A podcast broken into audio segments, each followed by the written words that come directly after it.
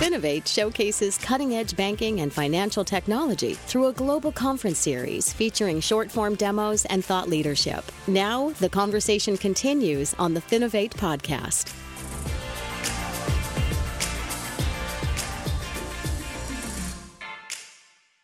Hello, everybody, and welcome to another episode of the Finovate podcast. We're continuing our exploration of the Finovate Fall Best of Show winners. These are the companies that our audience in New York selected as having the best, most engaging technology on display.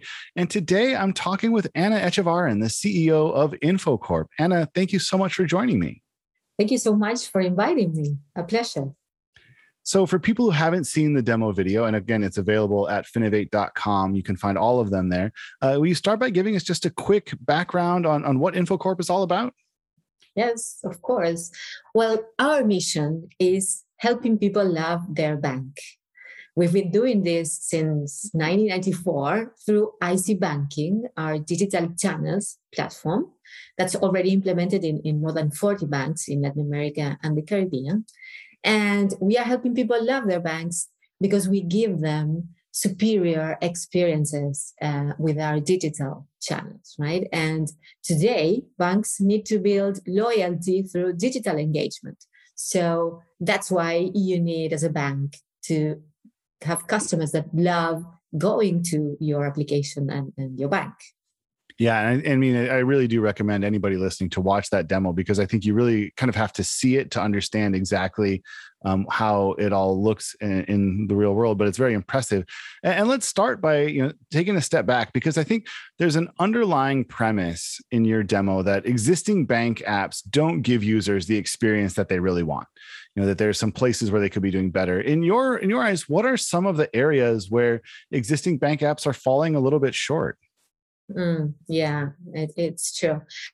I, I, I think that the main thing is that although there's a lot of talk about or around putting the customer in, in the middle, putting the user in the middle, uh, banks haven't managed to do that in their banking applications. Uh, for example, uh, banking apps don't speak the user's language, they speak the bank language. Uh, and one example we showed in the demo is um, movements, financial movements. You made a transaction, you paid something, are organized depending on the product, right? If you paid with your credit card, then the movement is below the credit card. And if you, if you paid with your account, then uh, that's where it is. So if, if you need to look for something, you should do it that way. Go product by product to find something. And that you know why that's that's why that because uh, banks store the information that way in the core bankings. The database is that way. But that's not the way we users think right? I need to find something and it, it would be cool just to look for a movement right? Uh, i don't care where how that information is stored but the bank is is speaking their language.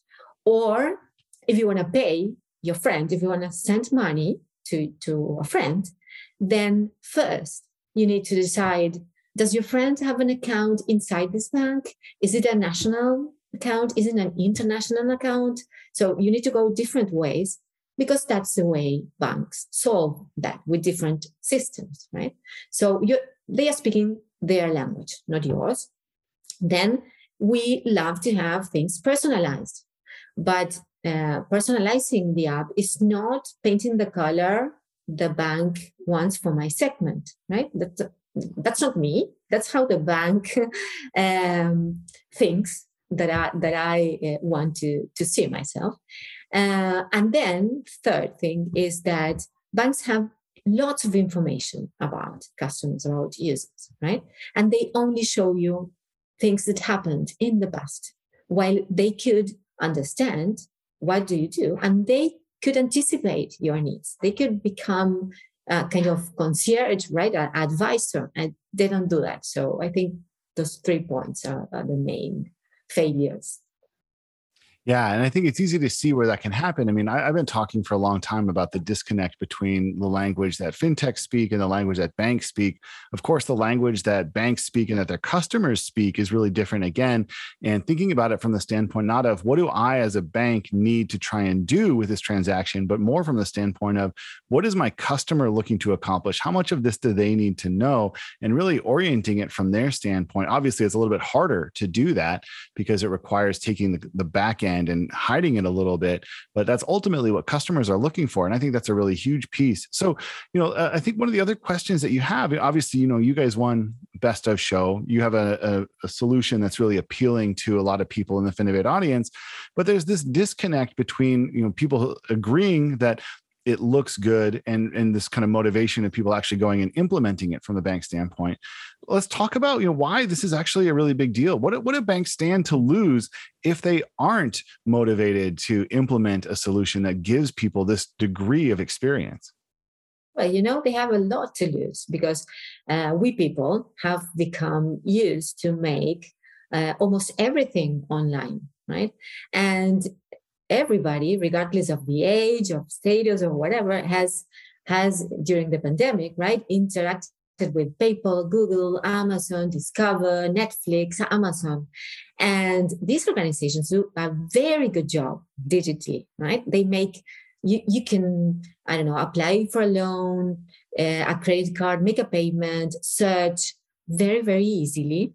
Uh, they keep track of what you do. So they they they can predict uh, your next purchase or what's the movie you want to watch right? So across all industries digital transformation has has happening and um, it has made things easier and, and saved a lot of time for everybody. So uh, if you want your customers to to to use your applications then you have to give them the same experiences right? Uh, at the same time uh, a lot of uh, digital banks and and and non uh, or uh, the big techs are offering lots of things. So customers have a lot of options right? So if you need loyalty you need your customers to use your applications then you have to give them these superior experiences. You have to make their life easy simple more interactive. So they, they actually want to interact with you digitally. I think you're hitting on something which a lot of people have talked about. Obviously, everybody's getting more comfortable using digital solutions for um, business transactions, not just obviously companies, but individuals who are using it for banking or for shopping or for whatever else. We saw a huge spike in a lot of activity had to move online. It was forced to move online. And now people recognize this is actually pretty easy, right? This is this is great. We love these tools. Um, I think on the flip side, that does create a lot of pressure because people have these expectations now. If Netflix can understand what types of shows I like to watch and can start recommending me shows, then how come other service providers that are in my life can't do that? Um, and certainly a financial institution with the amount of data that they have, you would think would be in a really good position to be able to offer the, me kind of the, the personal experience that I want. Um, but I think we can also, you know, give banks a little bit of a break here because it's really not easy to build a better app, or I think everybody would be doing it, right? There are a lot of hurdles that are sort of specific to the financial services industry that make it more complicated than it seems in something like entertainment or something along those lines. Can you talk a little bit about the hurdles and challenges that you face when you're looking to build the platform that you've built? yeah of course um, and and and what you say is true i mean it, it was not that easy the first thing that that that banks have as a challenge is that they have very different profiles of users right? And as they have lots of products the same bank has a user that only has a credit card and does does um, very little things with the bank. And then they have prime they have customers who have them as their primary institutions. Some of them only get the salary there and have maybe a credit card. And you have these users that not only they have you as their primary institution but they have loans with you they have investments with you they, they have I don't know, 20, 30 products, right? So, how do you make a single app um, that serves all those profiles? And until now, what banks are doing is having one app that tries to serve everybody and does not a great job for anybody. but but it's difficult, right? So first thing we we studied a lot uh, data that we have from um, our 40 implementations, right? Trying to understand how we could differentiate these, these people. I mean, what do they do different? And after a lot of time and, and, and analysis, we, we, we saw that people behave very different uh, depending the amount of products, depending on how deep is their relationship with, with the bank, right? Which was not a surprise, but we, we confirmed that. Um, so we started thinking, how can we make a, a, single app because you, you cannot have like 50 applications. So how do we make a single app that, that adapts to these very, very different user profiles? Then we started uh, looking at applications that people love, right? And, seeing why they love them. We, we, took a very deep look at, at Instagram. That was one of the uh, applications that, that people used a lot during the pandemic. We, and, and we understood that uh, some things like the timeline, people love seeing things, right, happen in the past, in the future, and moving um, from from the past to the future uh, the stories how, how do you how do you show the, the information? And and we started thinking okay so we need to have the instagram of the apps. And that was our, our model for for a long time. And then we looked also at neobanks right? And our payment applications which are we have very cool user interface uh, but we understood that that was possible because they have one product or one purpose, right? While now you have a bank that has many purposes, many products, and many functionalities. So that's where the idea of having an application that adapted to each user came from. But it, it took a, a, lot of time and, and analysis. Well, and you've hit something on the head here because I think if you look at something like an you know an Amazon, the experience, the customer experience at Amazon is relatively simple. Whether you're a one-time user or you know 50-time user, you come in, you find the product that you want, you buy it that ships to your house. Then repeat right? As often as you want to. It really doesn't change the overall customer experience how often you use it. From a banking standpoint it really does. The amount of products that you have with the bank means that what you need out of an app is drastically different from you know that kind of one credit card customer to the 15 or 20 products customer and, and obviously everywhere in between. And, and I think that's a, a, challenge that people don't necessarily think about as much, but trying to create that one experience that works for everybody is especially difficult when it comes to financial mm-hmm. services because there is such a disparity there.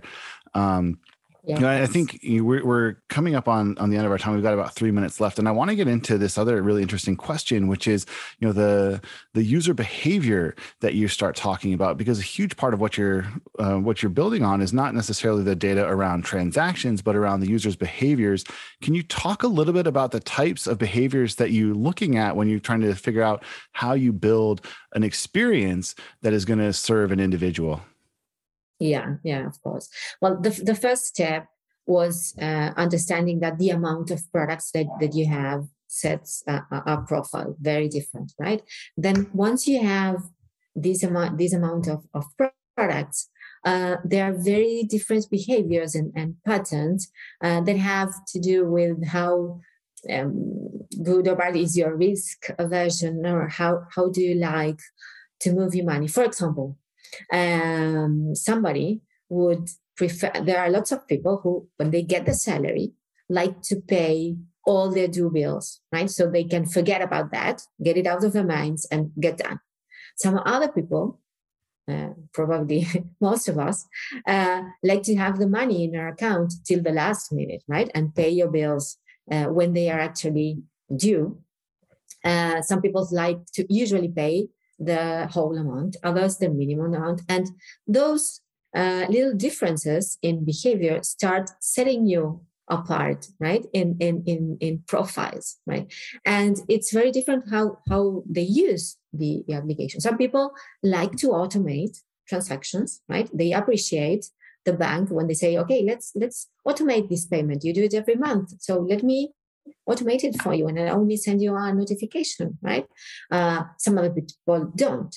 So, and those little behaviors, which banks understand and know because that's how the users behave in their platforms they are very easy to track right and they are very easy to understand so that's what we did yeah, I think one of the other pieces here too is the behavior you're talking about, the, the data that you're collecting. This is not really sensitive information. This is not information that people would be reluctant to share.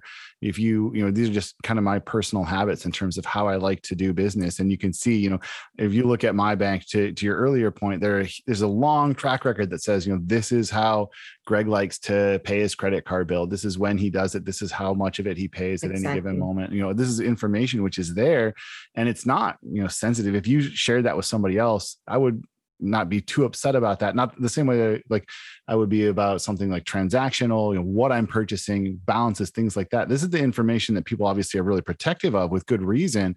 But the behaviors that they have is typically information that they wouldn't mind sharing as much, which I think is just fascinating.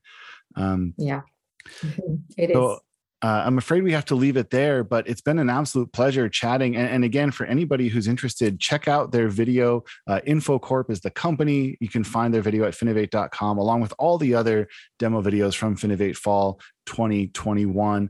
Um, and Anna, thank you so much for taking the time to chat. No, it was a pleasure, Greg. I, I would keep on if we had time. Yeah, so there's much more to discuss. Much.